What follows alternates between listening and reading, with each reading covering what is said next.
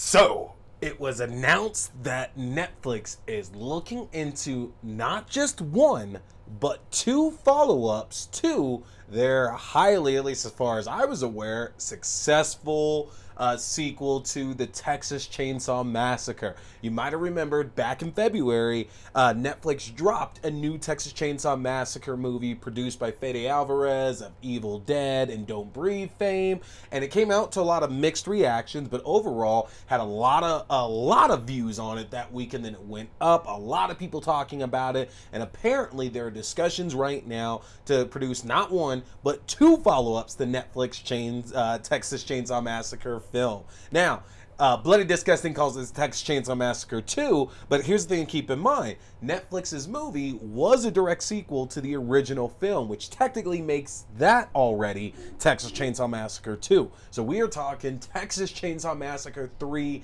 and 4. And if you recall, the Netflix film ended with Leatherface going back to the old home that the original film was set in. So there are plenty of possibilities about where this could be going. Because remember, Leatherface didn't have a family in the Netflix film, and that's usually what he's surrounded with. So, could another sequel with Leatherface not having anybody around to control him work just as well at Netflix's film that they put out? Who knows? But we might find something out about it here over the coming months leading into the spooky season. But tonight, we got reviews of Alien 3 and Re- Alien Resurrection, and T watches a scary movie.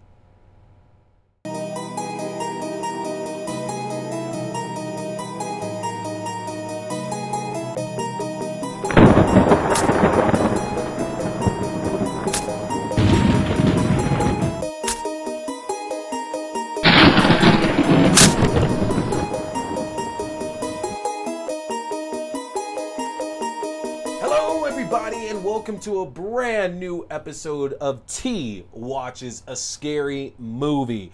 Uh, and of course, we're talking scary movies. I appreciate you tuning in for another brand new episode. Remember, new episodes go up every Wednesday night at 8:30 p.m. Mountain Standard Time for the video version. So if you're seeing my beautiful face, that's here on YouTube at youtube.com/slash c slash Theron Reynolds Scary Movie. Again, that's youtube.com/slash c slash Theron Reynolds Scary Movie. And of course, if you're not watching me, if you're just listening in, that means you're checking us out out on one of the very many podcast platforms that we have our audio only versions up on as well too, like Podbean or Spotify or Audible. You can find us just by searching T watches a scary movie. Audio version goes up half an hour earlier Wednesday nights at 8 p.m. Mountain Standard Time on all of those different platforms. Find us whether you're watching or you're just listening. I appreciate you tuning in. Make sure to hit that subscribe button and like and share as well too. Now, with this episode, I'm trying something a little bit differently because some of you have asked me to split my reviews up into like separate segments so you can actually check those out separately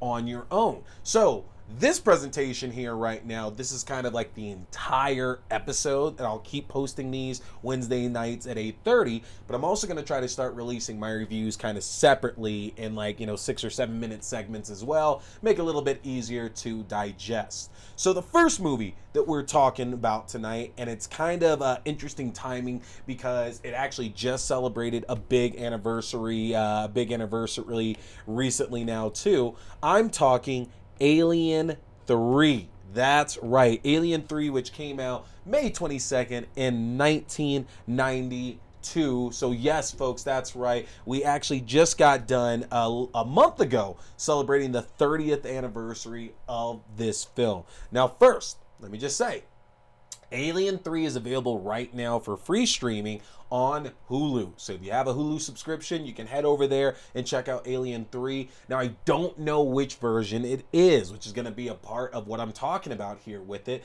because as all of you should know by now, the Alien series is one of those series that has been redone more than a few times over the last few decades. Uh, we've had the original theatrical version of our core four films, which is Alien, Aliens, Alien 3 or Alien Cubed, however you want to call it, and Alien Resurrection. We had our theatrical versions of all of those, and then we got subs- uh, subsequent special editions of Aliens, which then led to further special editions or director's cuts of Alien, Alien 3, which had what's called the assembly cut, I believe, and then Alien Resurrection. Now, there are different versions of all these films out there.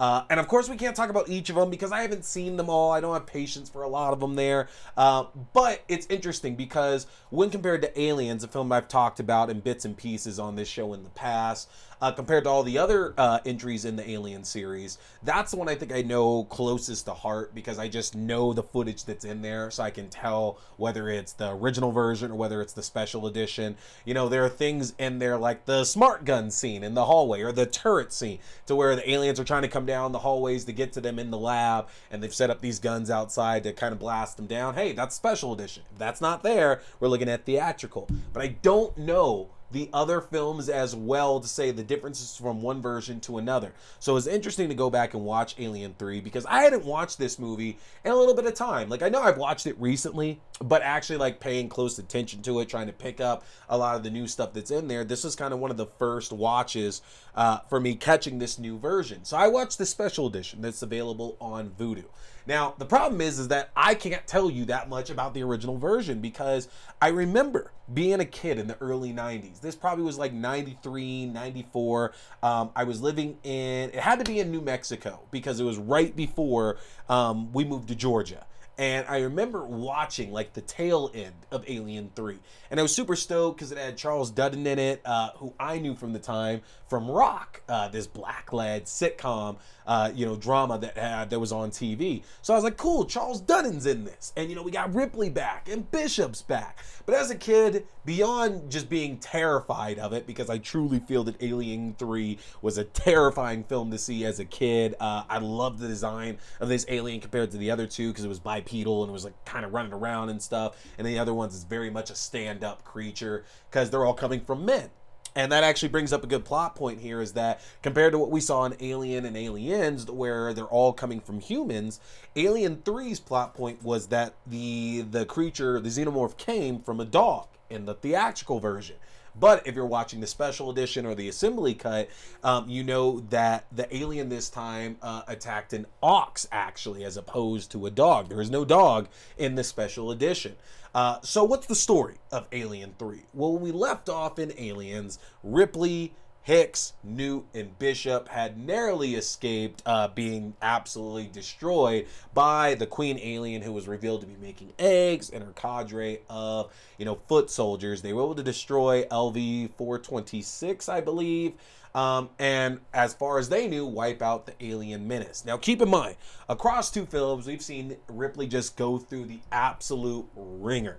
She's lost her entire crew back on the Nostromo, and then now uh, she was kind of tricked into going back to LV 426 to find out what's going on with the colonists there. All of them were completely decimated. Uh, all the Marines she was sent with were decimated as well, too, leaving her, Newt, Hicks, and uh, Bishop, like I said. So finally she's getting a little bit of relief. She's getting a little bit of relaxation. Everything's going to be okay. But of course that can't happen and we find out that a uh, alien egg was somehow left aboard uh, aboard their ship which obviously came out of the egg during their hibernation.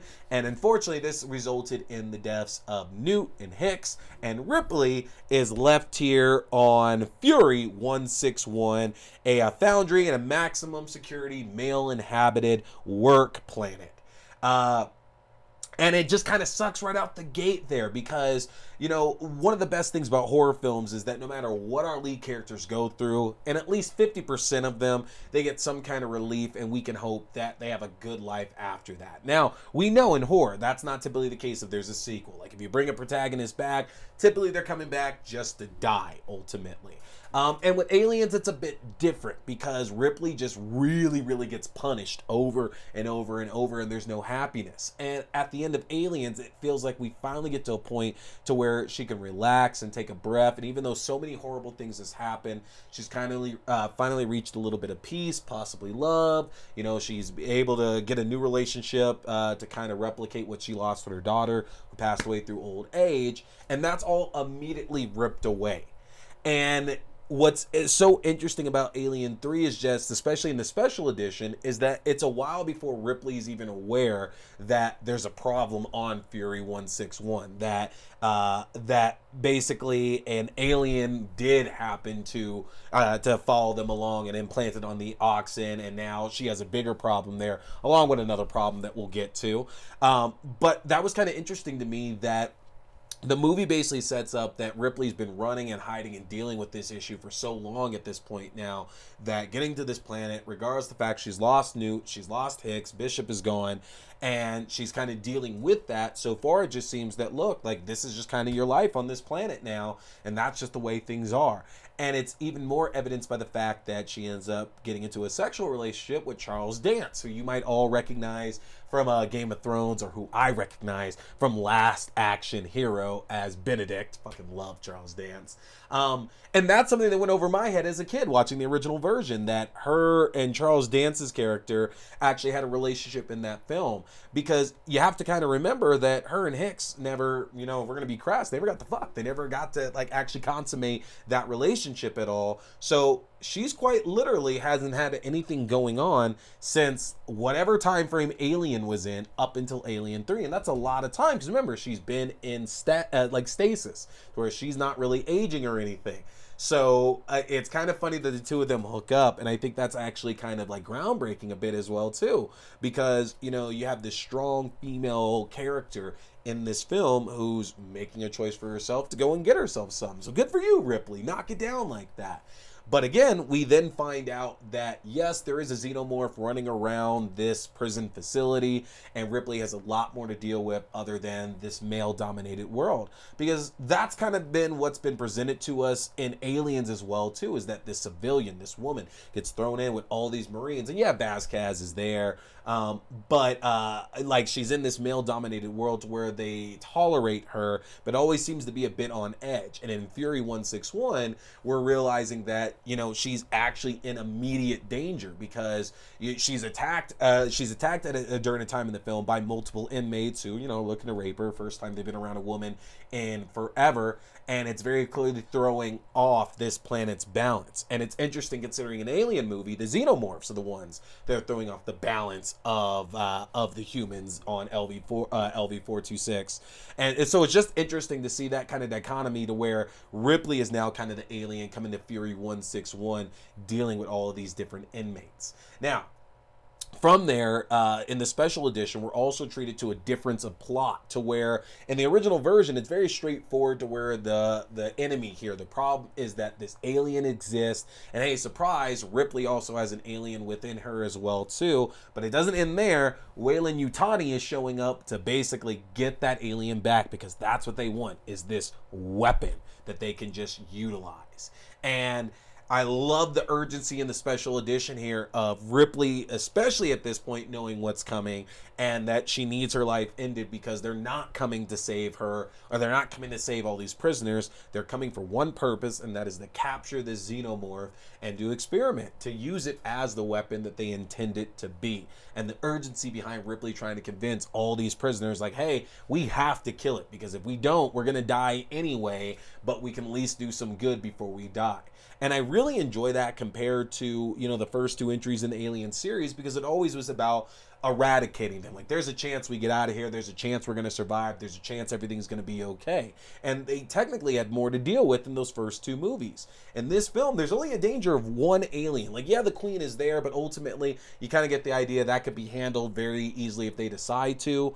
But I, I like the idea that this really is a last stand. They are not in a position to handle this one alien. They don't even have the flamethrowers of the original movie. They don't have the ability to, to flush this alien out into like the deep space as well either. They're stuck and have to deal with it mano a mano. And I love the, the the dichotomy behind it is that Ripley at this point just wants to end it. She just wants to ensure that this nightmare doesn't become somebody else's nightmare one last time before she ultimately has to make that sacrifice. And it's interesting that in this cut, you know, they show us that one of the prisoners becomes obsessed with the alien instead, and there's almost like a secondary antagonist because this prisoner becomes so obsessed with the idea of this dragon, of this xenomorph running around, that maybe it's the divine hand of God somehow coming to issue punishment to them that they all rightfully deserve. Because we can't forget that again, this is a planet, uh, prison planet. These people are here for a reason. They're not just good inherent people because they're being hunted by this monster. And that Ripley really does have to forge this alliance with them to make everything work out.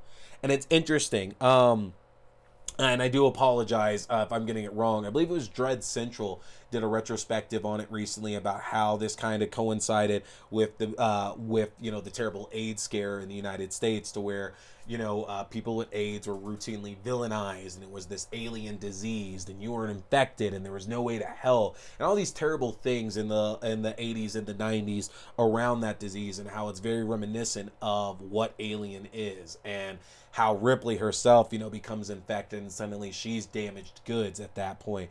Folks still want her, but they want her for one specific reason, and it's a choice of, you know, you can either die with dignity or you can go through and be poked and prodded and we're going to take this thing from you and that's your only importance to us. So it's a very interesting and sad story compared to the other ones and i do feel it's rather finite compared to the other alien films. Because one we get a bit of a we actually get an ending compared to alien and aliens and even compared to like alien resurrection i feel like there's a stamp placed right on it about where the story went and it really surmises that you know ripley's life was pain. It was just so much pain over and over and over and her fighting to protect all these other people. And ultimately at the end of the day when she's finally able to fight for herself it results in the end of her basically of her having to sacrifice her life to save humanity. And i love that so much about this film. And honestly i love the fact that opinion of alien 3 has really turned the tide in the last like 15 years or so as well too. Like i think a lot of people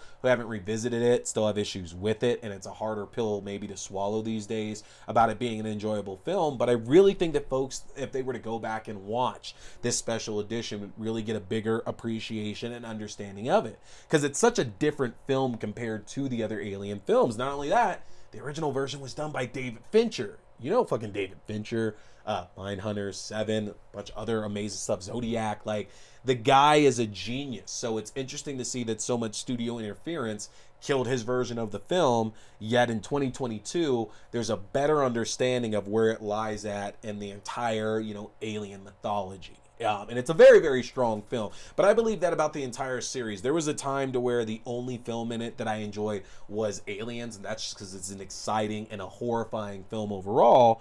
But this really is a great movie. Um, I really, really do enjoy Alien 3 quite a bit. I think it's worth a new look from a lot of faces who maybe only saw it as a kid, like I did, and need to experience it a different way. I'm not saying it's going to reach the levels of Aliens or even the original film for a lot of you, and even Alien Resurrection, because that's more about guns and shooting and stuff as well. But there's a lot to enjoy about Alien 3, and I think it's a more focused, uh, harness, scarier film than even Alien at times, honestly. I think there's a lot to be terrified with in this film and a lot that goes in into the future of where this franchise went because like it, it really does set up alien resurrection quite perfectly with a lot of the themes that get explored in this film. So if you haven't watched it recently take another look at it. You can pick up the blu-ray really actually cheaply these days which will include the original version and this special edition as well too. But check it out. I'm very curious about what y'all think about it. Has alien 3 gotten better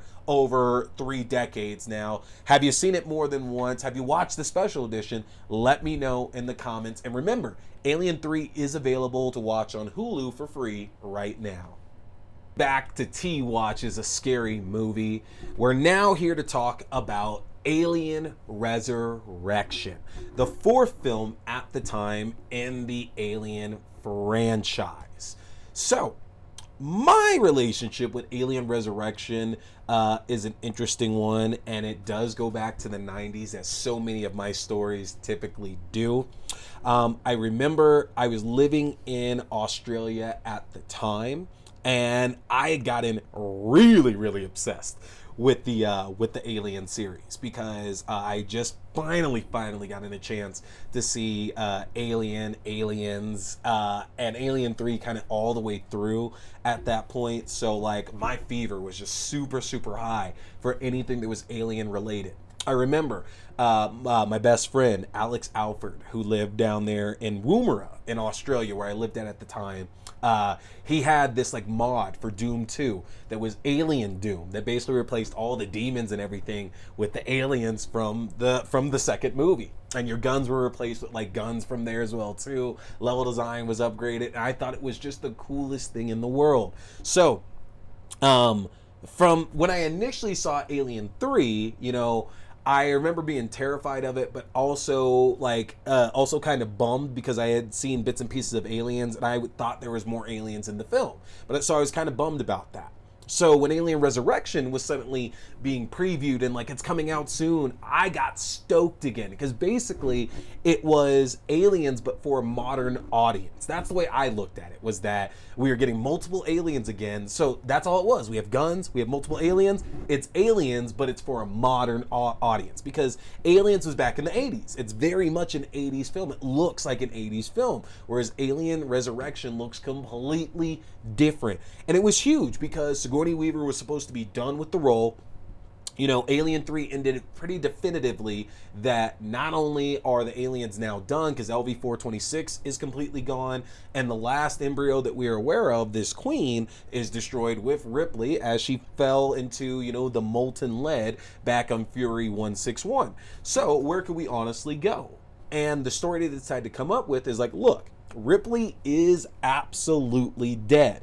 But a couple hundred years later, scientists have figured out a way to clone Ripley and they've been cloning her quite a lot as an effort to gain control of the xenomorphs. Ripley herself, not that important, but the idea here is that the Weyland-Yutani Company, uh, the guys who have always been around getting these aliens, wants to use these aliens for weapons like they always have. It just never ends. They never learn any life lessons out of this. They're letting shit just happen over and over and over.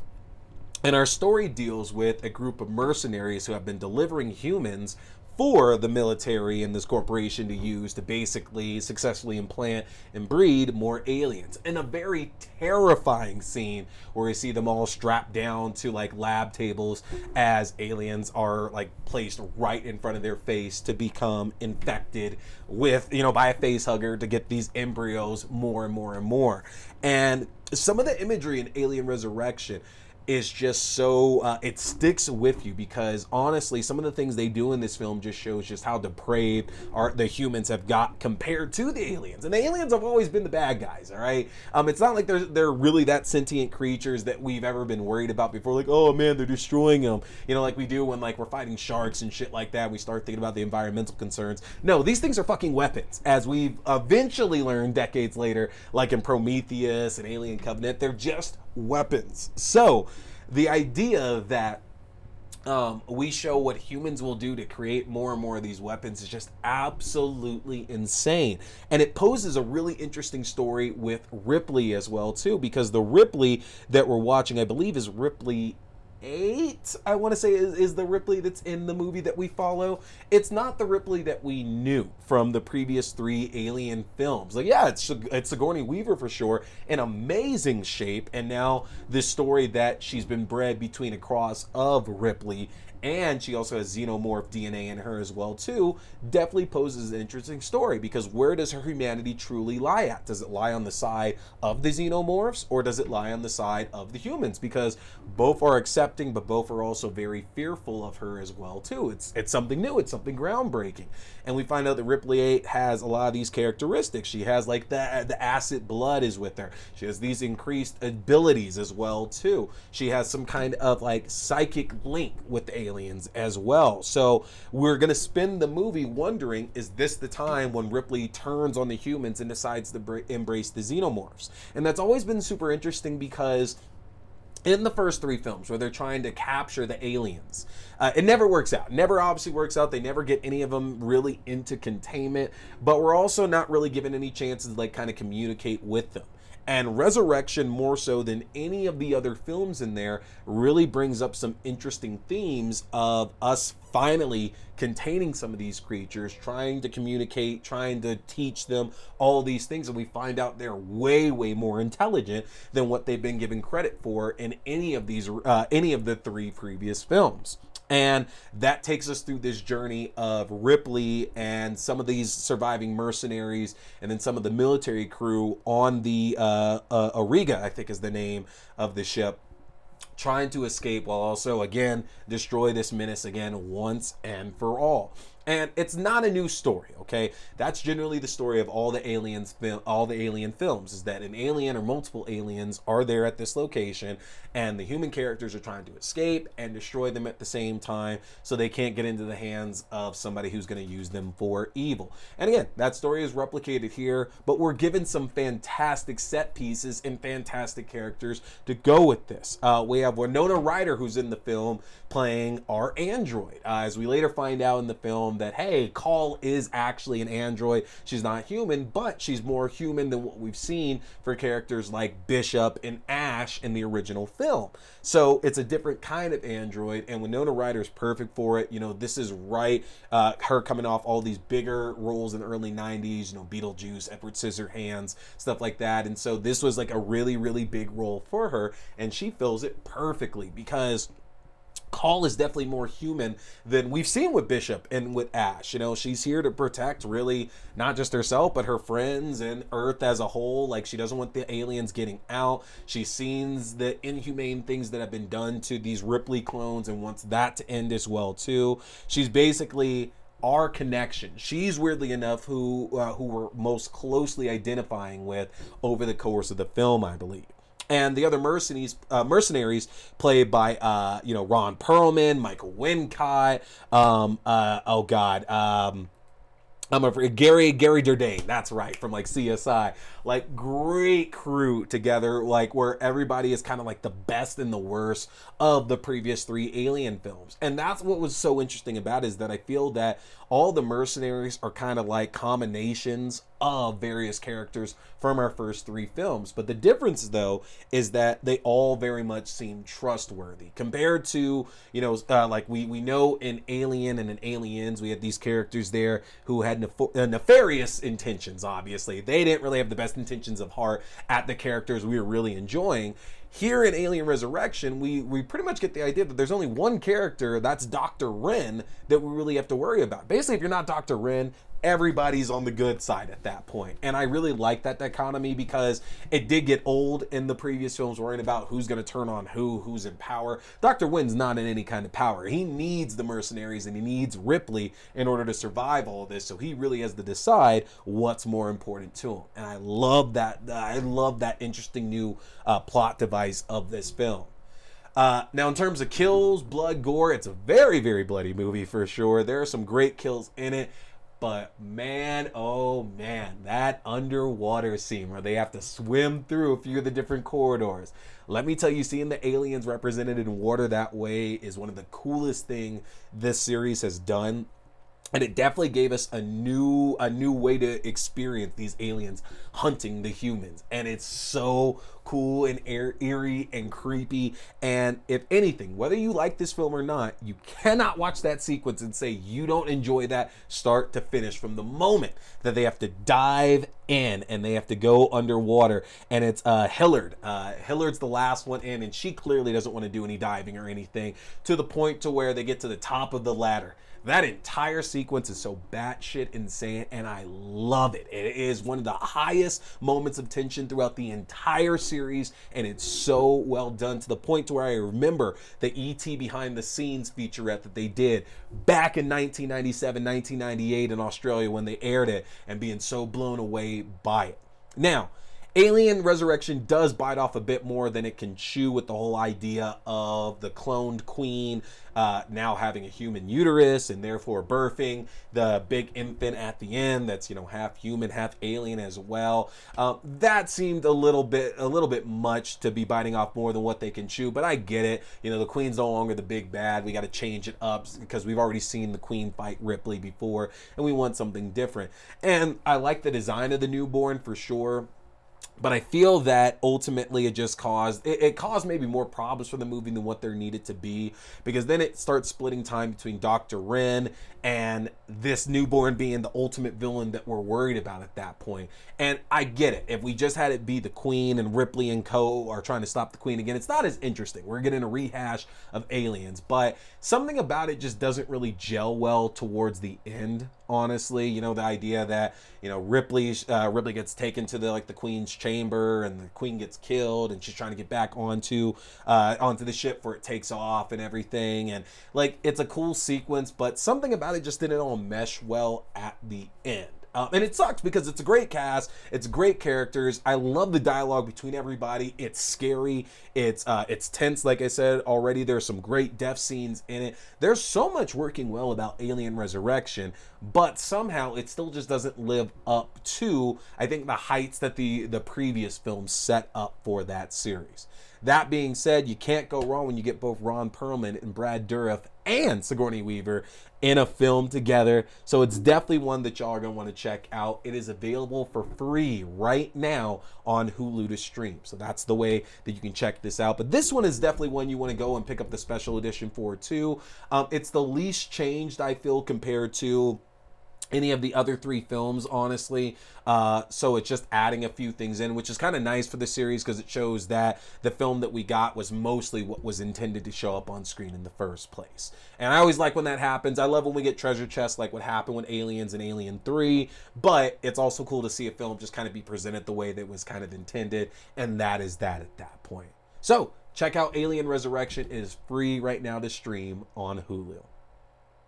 So, that is going to do it for us tonight, folks. I got a chance to talk Alien 3 and Alien Resurrection. It was a great week here for classics. To let you know what we got coming up next, uh, I'm going to be dropping my early review of The Black Phone. It's going up tomorrow afternoon. I say this because if you're watching this on Wednesday, June 22nd, when this episode premieres there, uh, I'm dropping this tomorrow. So, Thursday, June 23rd, you're going to get my early review of The Black phone, which, oh my God, was so, so good. Loved it so much. I'm excited to talk that with y'all. And then next week, uh, we're actually doing another classics week. We're to actually look back at the original versions of When a Stranger Calls and Sorority Row. So you're not going to want to miss those. Make sure to come back and tune in for those so you can see me cover some old slashers before in a few weeks we get to the remakes because those are coming up as well too guys, this summer is well underway at this point. Um, happy Pride Month as well too. Definitely, definitely supporting my LGBTQIA uh, listeners out there as well. Love you. Definitely supporting you as well because hey, that's me too. Uh, and I appreciate everybody tuning in for just another great episode. Don't forget to subscribe, like, share, comment, and if the episode as a whole was a bit too long, go back and look at the playlist because again, I do have these reviews separated out. We're gonna try that out, see how that works for y'all. But that's gonna do it for me today. My name is T. We've been talking scary movies. Stay scared.